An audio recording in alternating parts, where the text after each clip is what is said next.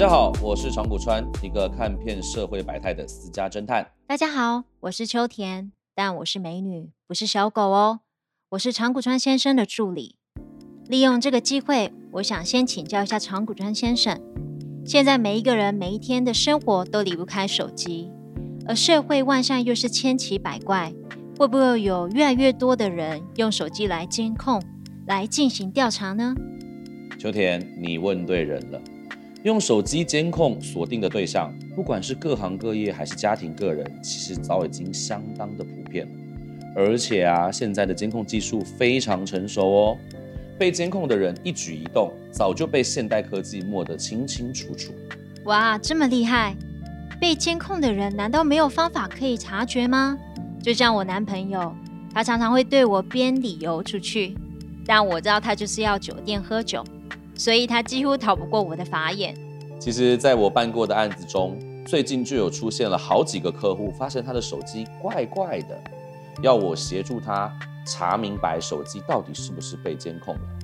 所以在这里，我要先提供一个基本原则给大家，那就是千万不要让手机离开你的视线，无论是朋友、同事还是手机业者。哎，为什么啊？在办公室的时候，我常常把手机搁在桌上，然后去泡咖啡啦、上厕所啦，这样也不行吗？建议你最好不要哦，因为如果要监控手机，你就必须要安装窃听器，或者是植入木马程式，这一些都是需要一定的时间才能够操作的。所以啊，千万不要随便将手机借给别人使用，这是最基本的。再来，当手机拿去进行维修或在营业场所充电的时候，本人也一定要在现场。第三，如果有亲朋好友莫名其妙的送手机给你，诶，这也要有警觉性哦，天下可没有白吃的午餐。总之啊，手机绝对不可以离开自己的身边，这样即使有人有心想安装程式或窃听器，也是没有机会的。哦，那我懂了，所以今后我跟手机一定要如胶似漆，永不分离。此盯男朋友还要更紧。男朋友不用盯得太紧啦，要给他一些自由的空气。但你需要注意一些细节，如果他要干坏事，也是会露出马脚的哦。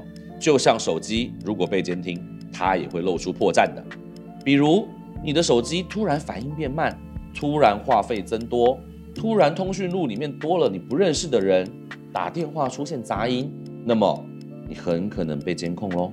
原来如此，那如果出现了这些现象，透过哪些方法我才能确认是否真的被窃听了呢？其实啊，你可以点击手机里面的设定，你再去看电量和效能，里面有一个省电优化，查询一下耗电量的 App 的排行榜。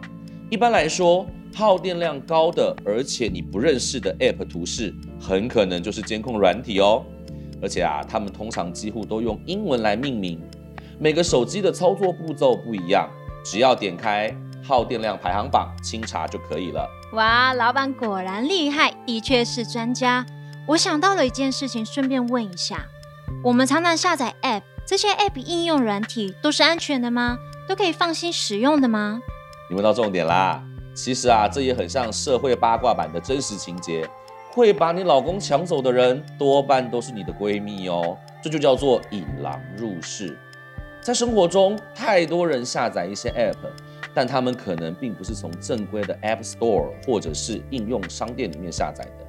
你下载了这些 App 之后，他们可能可以提供你一些比较有意思的内容，但极有可能你也被他们植入了病毒。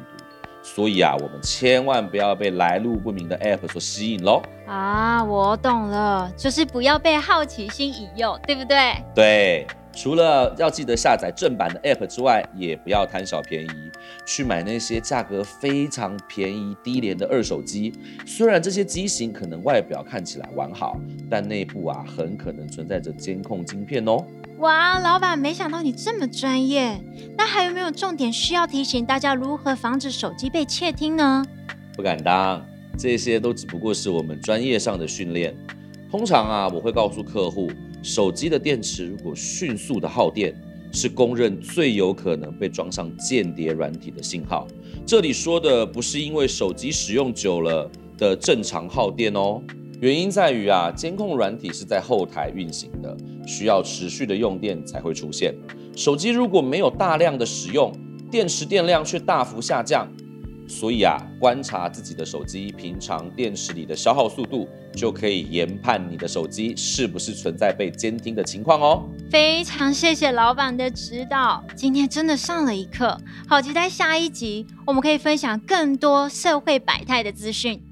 我是长谷川，我是秋田，我们下次见喽，拜拜。